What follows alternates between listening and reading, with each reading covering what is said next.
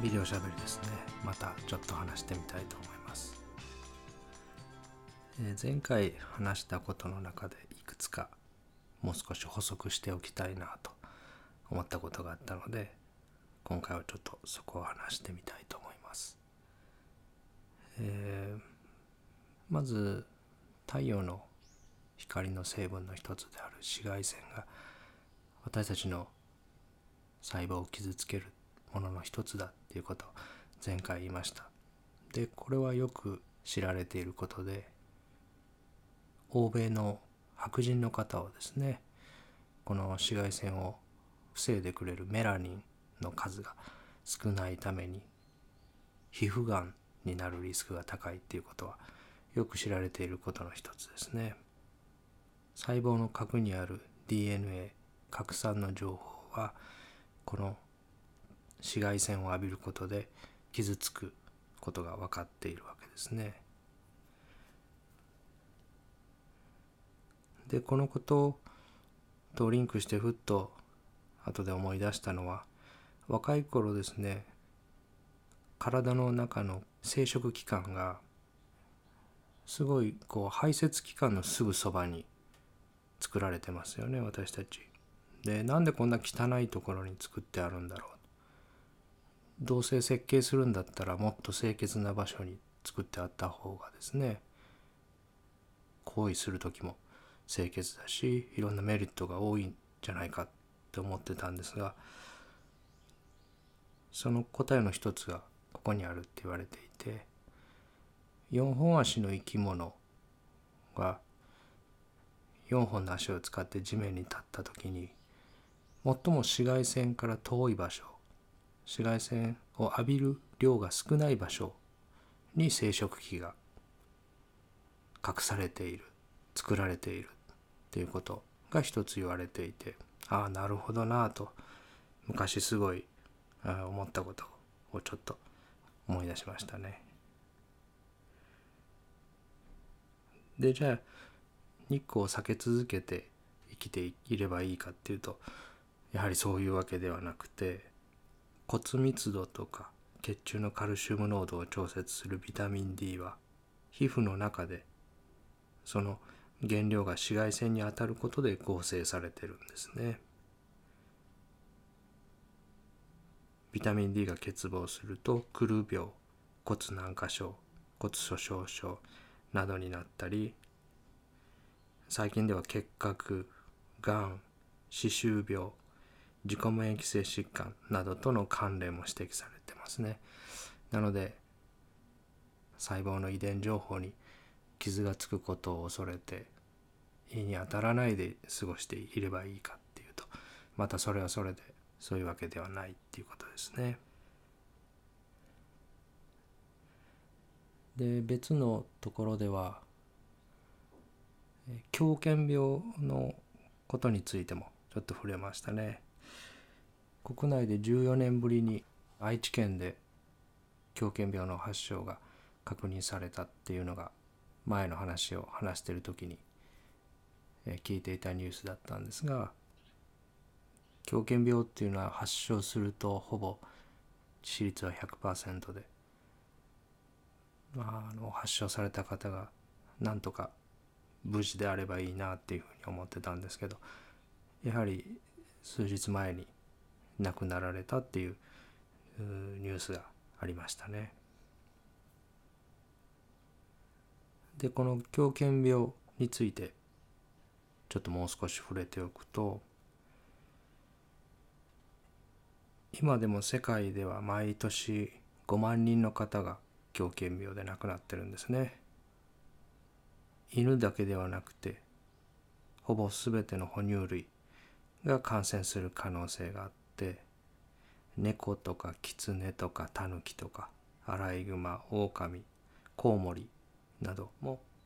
保菌動物になっていてこういう動物に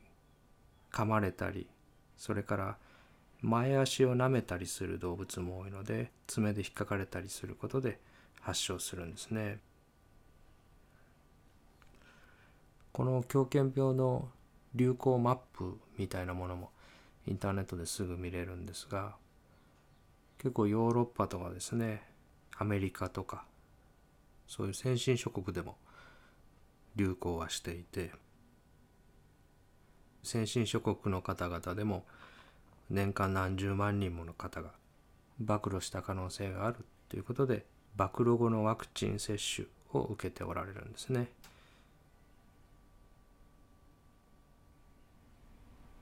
でこの狂犬病のウイルスがどういうふうに神経系の中に移動していくかっていうと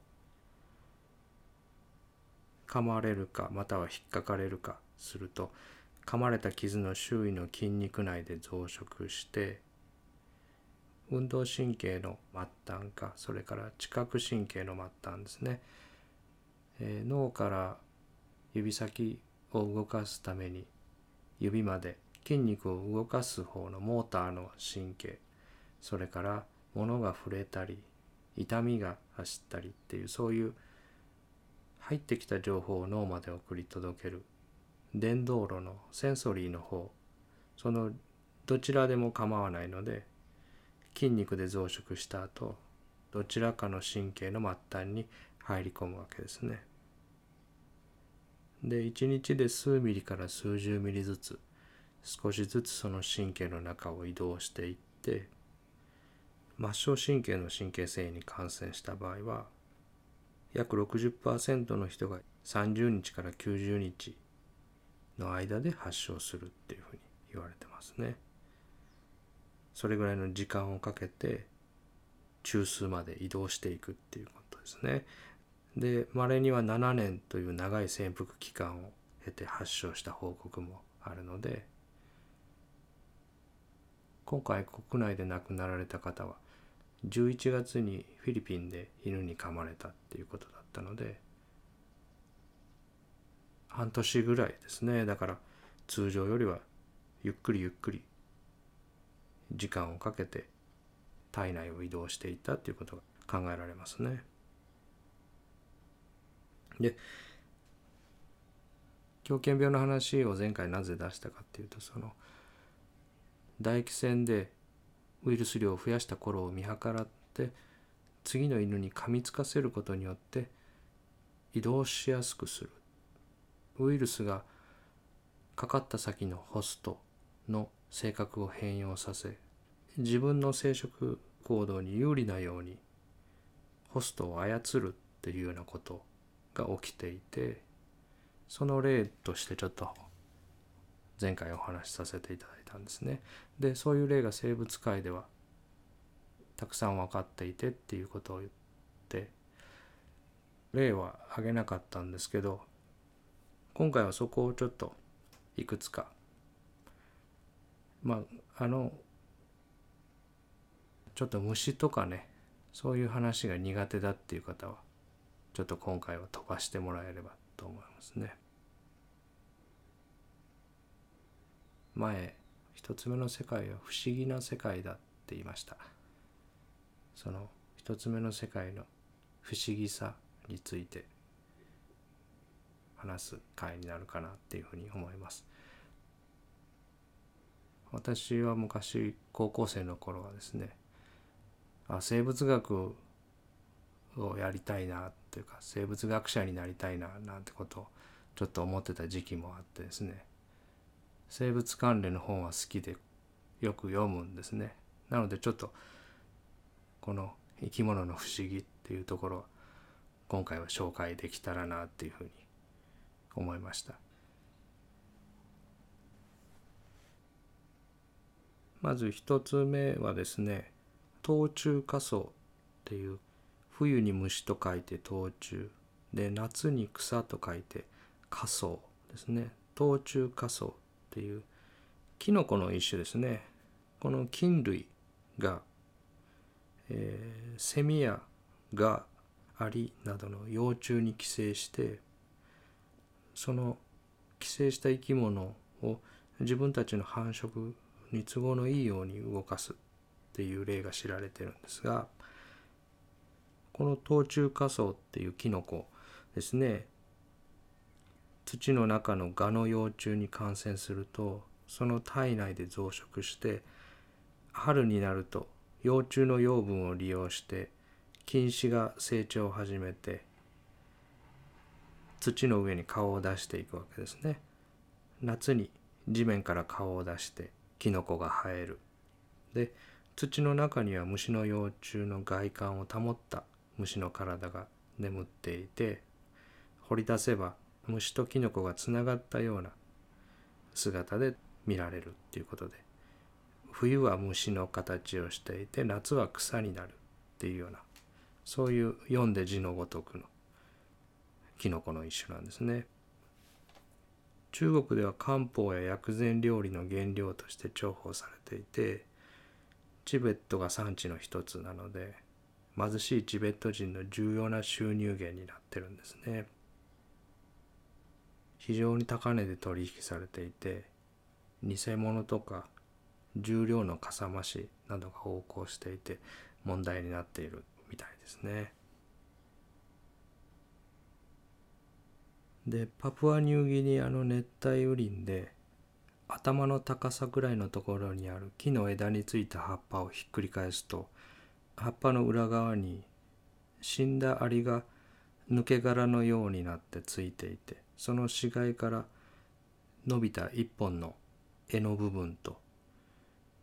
その先端についている胞子のが見つかることがあるんですね。でこれは冬虫夏草の一種でアリに寄生してアリの体を養分として最初成長するんですがこの菌に寄生されるとアリは巣を離れて社会性を失って、まあ、何かに取りつかれたかのように木に登るようになるんですね。で地面から1.5メートルほど登ると歯の裏側には葉脈が走ってますね。その葉脈に噛みついて顎を食い込ませて自分の体を葉っぱに固定するんですね。で数日後に冬虫夏草は芽を出してそのアリの背中から栄を伸ばしてで胞子脳を作ってちょうど提灯あんこうの提灯が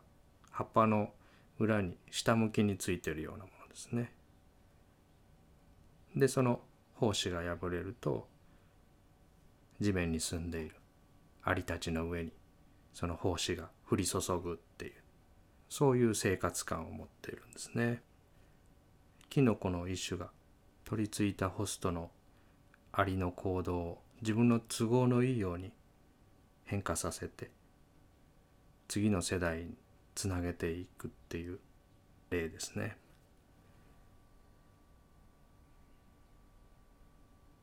で3年前ですね2017年の7月に栃木県の宇都宮市でこの冬虫夏草の新種が発見されて草色米付き虫竹っていう名前がついたみたいですね。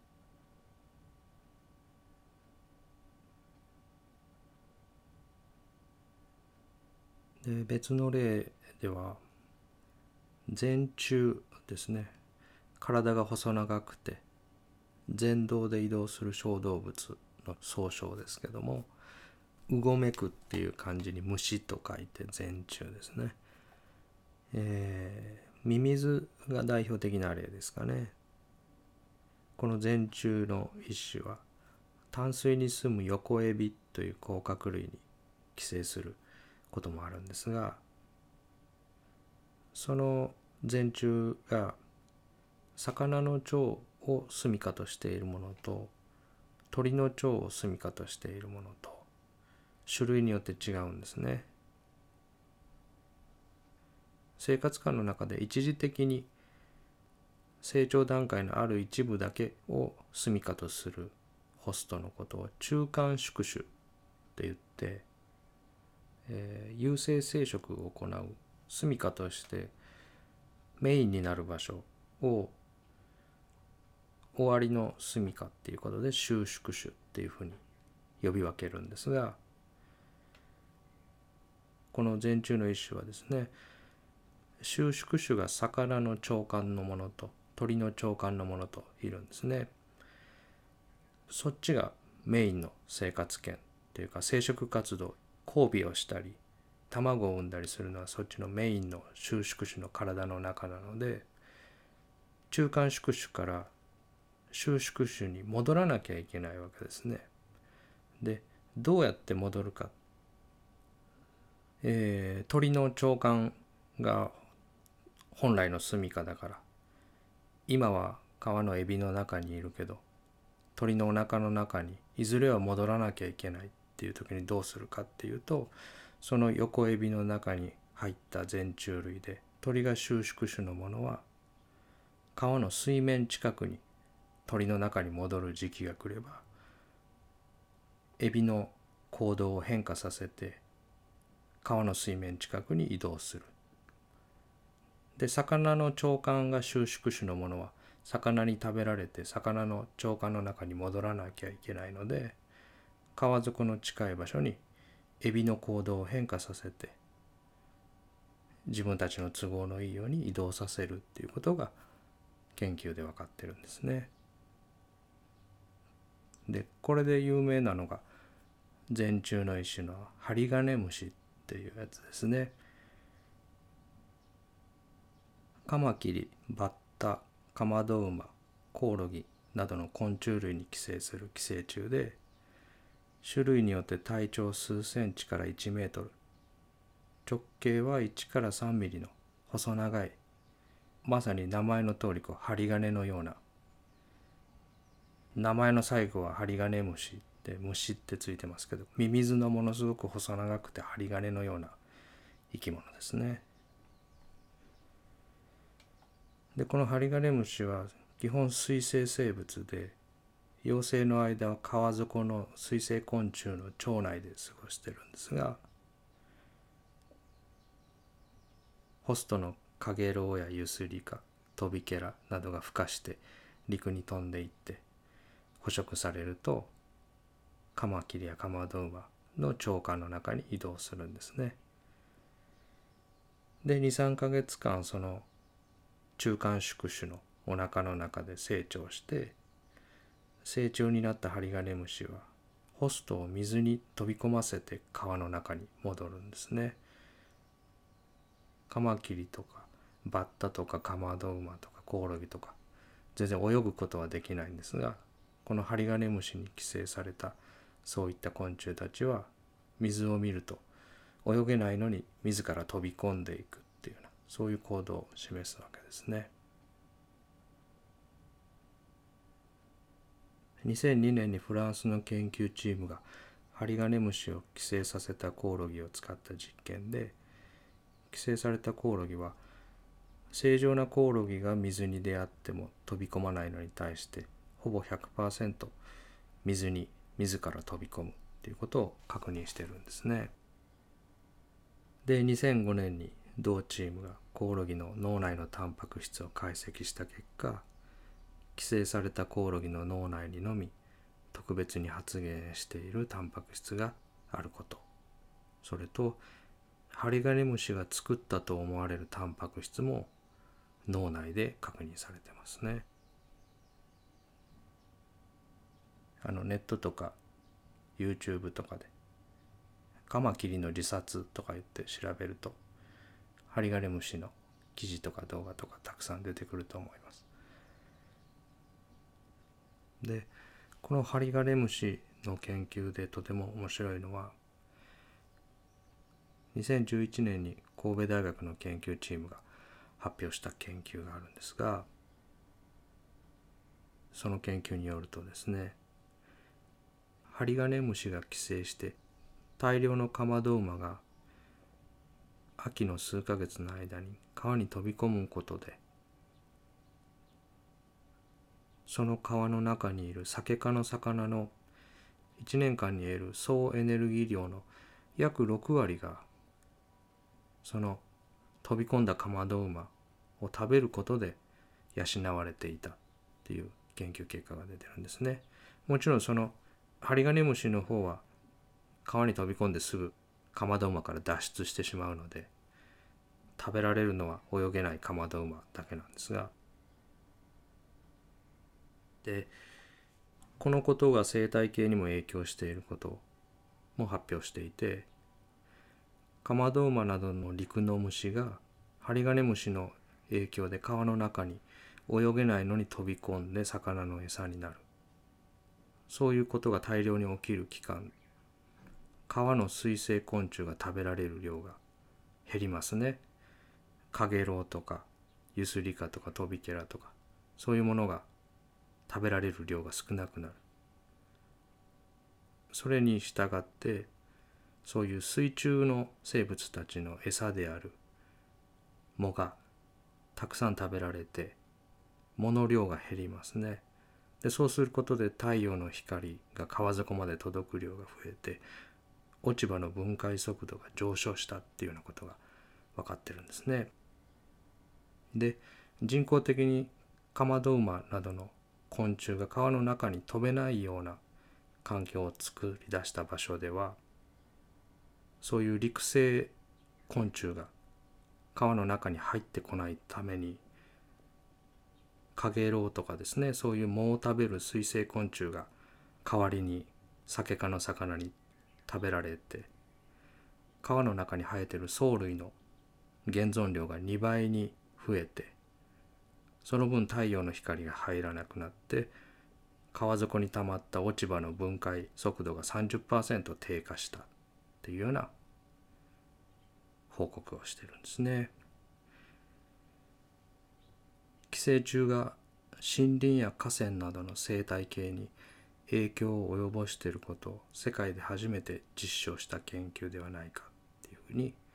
言われてるんですね。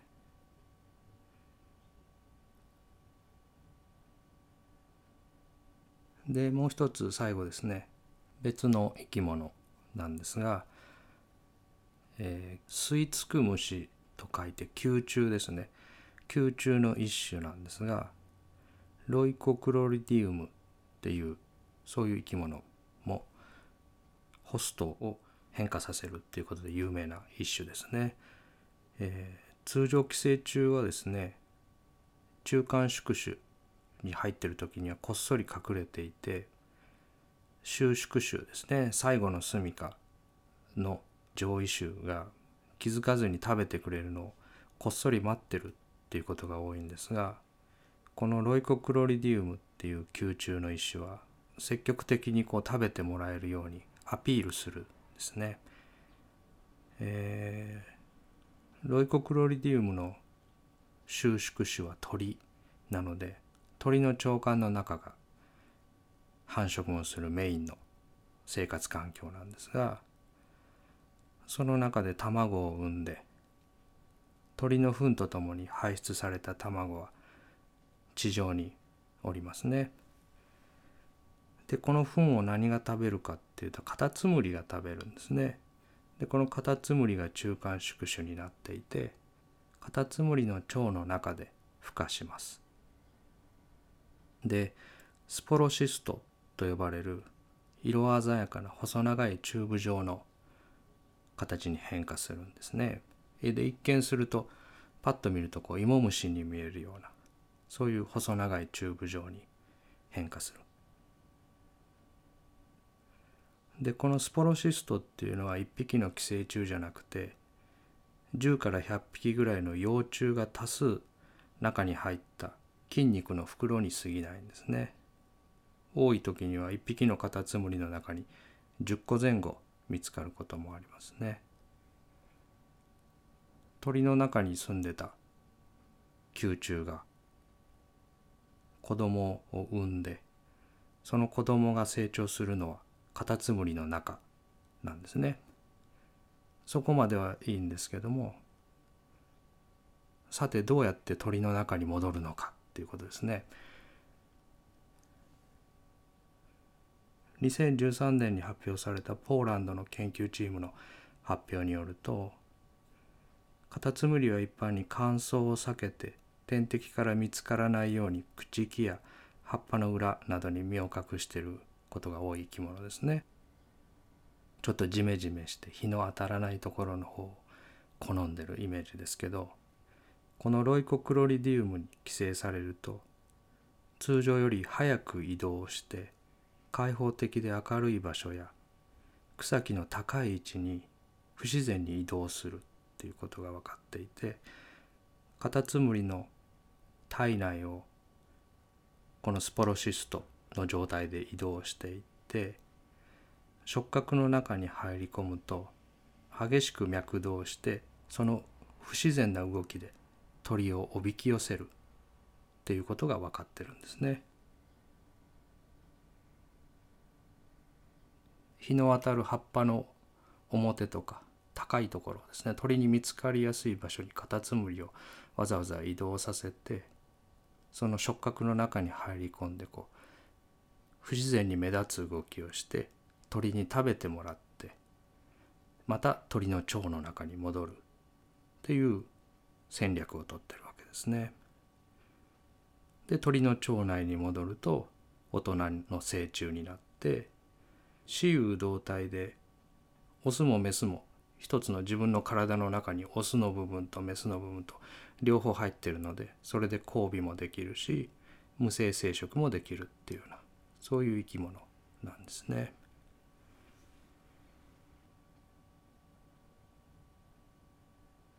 でこのロイコクロリディウムも YouTube で動画とかで見ることができて、えー、去年の8月ですね台湾の山の中でハイキング中の男性が撮影した動画が YouTube に上がっていてでこの動画をですね通常2つある触覚の1つだけにスポロシストが入っていることが多いんですが両方の触覚に入っていてでそのカタツムリの首のところも緑色の部分が2箇所ほどあってですねまあ素人目ですけどスポロシストが4つぐらい入ってるように見えましたね。まあ、あのちょっと気持ち悪い動画なので虫とか昆虫とかが苦手な方は言葉の話だけにしておかれた方がいいかと思います。興味のある方はちょっと見てみていただいたらと思うんですね。ある生き物の生活感とある生き物の生活感っていうのはオーバーラップしてるんですね。生き物と生き物が混ざり合って入り乱れながら集合体を形成してる。どちらがホストでどちらが入ってる側っていうのももうそれも便宜上の区分けにしか過ぎなくてもちろんカタツムリの中に入り込んだ宮中の中にもその宮中を操作しているような操作主体アムロですねそういうものはいないしカタツムリの中にもそういう操作主体がいるわけじゃないですね。複数の生物の相互作用の中でことが次々と起きているわけですね。私たちの腸の中には数百兆個以上の細菌が住んでますね。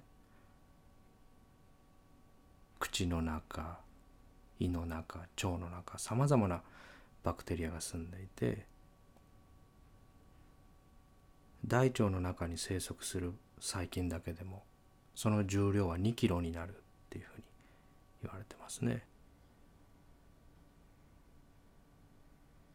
私たちが脳内で使っている神経伝達物質はもともとそういう細菌同士のコミュニケーションに使われていたバクテリア間での連絡に使われていた伝達物質だったんではないかっていうことが最近分かってきてますね。九州大学医学部の須藤信之教授の1990年代の研究では普通のマウスは社交的で新しいマウスケージに入れるとすぐに寄ってって挨拶をするけれども腸内に微生物がいない無菌マウスは反社会的で単独で過ごすことを好みよく知ってる仲間のそばを離れないっていうことを報告してるんですね。ムキンマウスは警戒心が高くてストレスホルモンが過剰に分泌されていることが分かったんですね。でそのムキンマウスの腸内に正常なマウスの腸内細菌を移植したところ落ち着きのあるマウスに変化したということを報告してますね。ただしこの変化は大人になったマウスに腸内細菌を移植しても効果が低くて成長途中の幼弱なマウスのうちに腸内細菌を移植することが必要だったということが分かっていてマウスの脳は腸内細菌がなければ正常に発育しないっていうような報告をしてるんですね。アイルランドのコークカレッジ大学の精神科医のテッド・ディラン教授は人間を含めて動物の社会性を育んだのは細菌ではないかっていうふうに推測してるんですね。無菌マウスは社会性が乏しくて単独行動を好む。けれども腸内細菌を移植すると他のマウスとよく交流するようになる。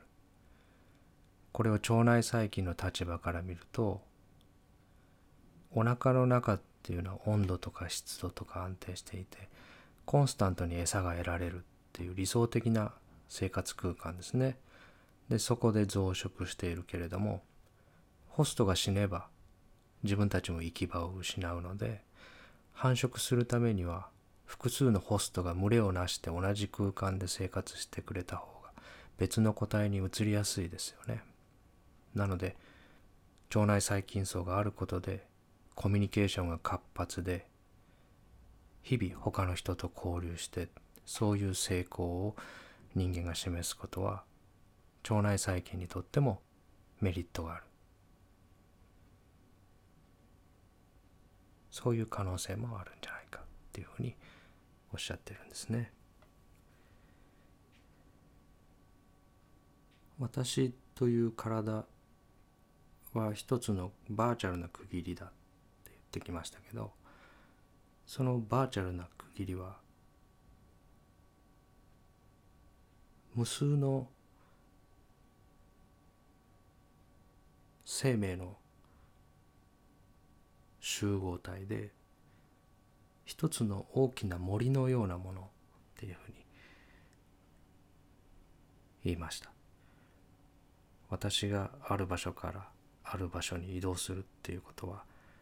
何兆個のバクテリア無数のウイルスそういうものと一緒に一つの森が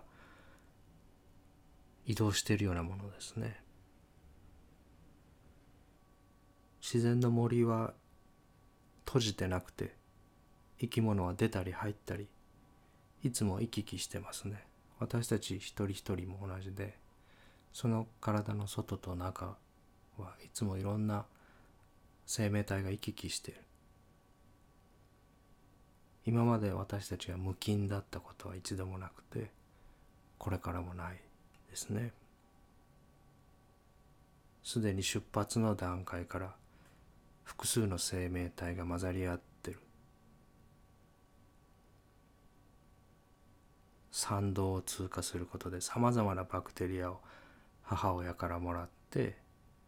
子供の腸内細菌層が形成されていくわけですね。だから今日最初に生殖器がなぜ不潔な場所にあるのかっていうことのもう一つの答えは紫外線から避けるためっていうことだけではなくて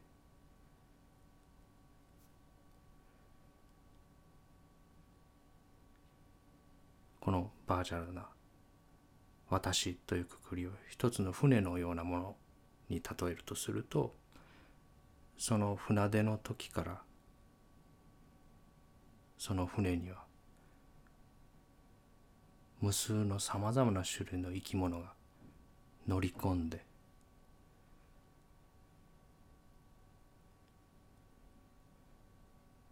複合体となって初めて機能するように設計されている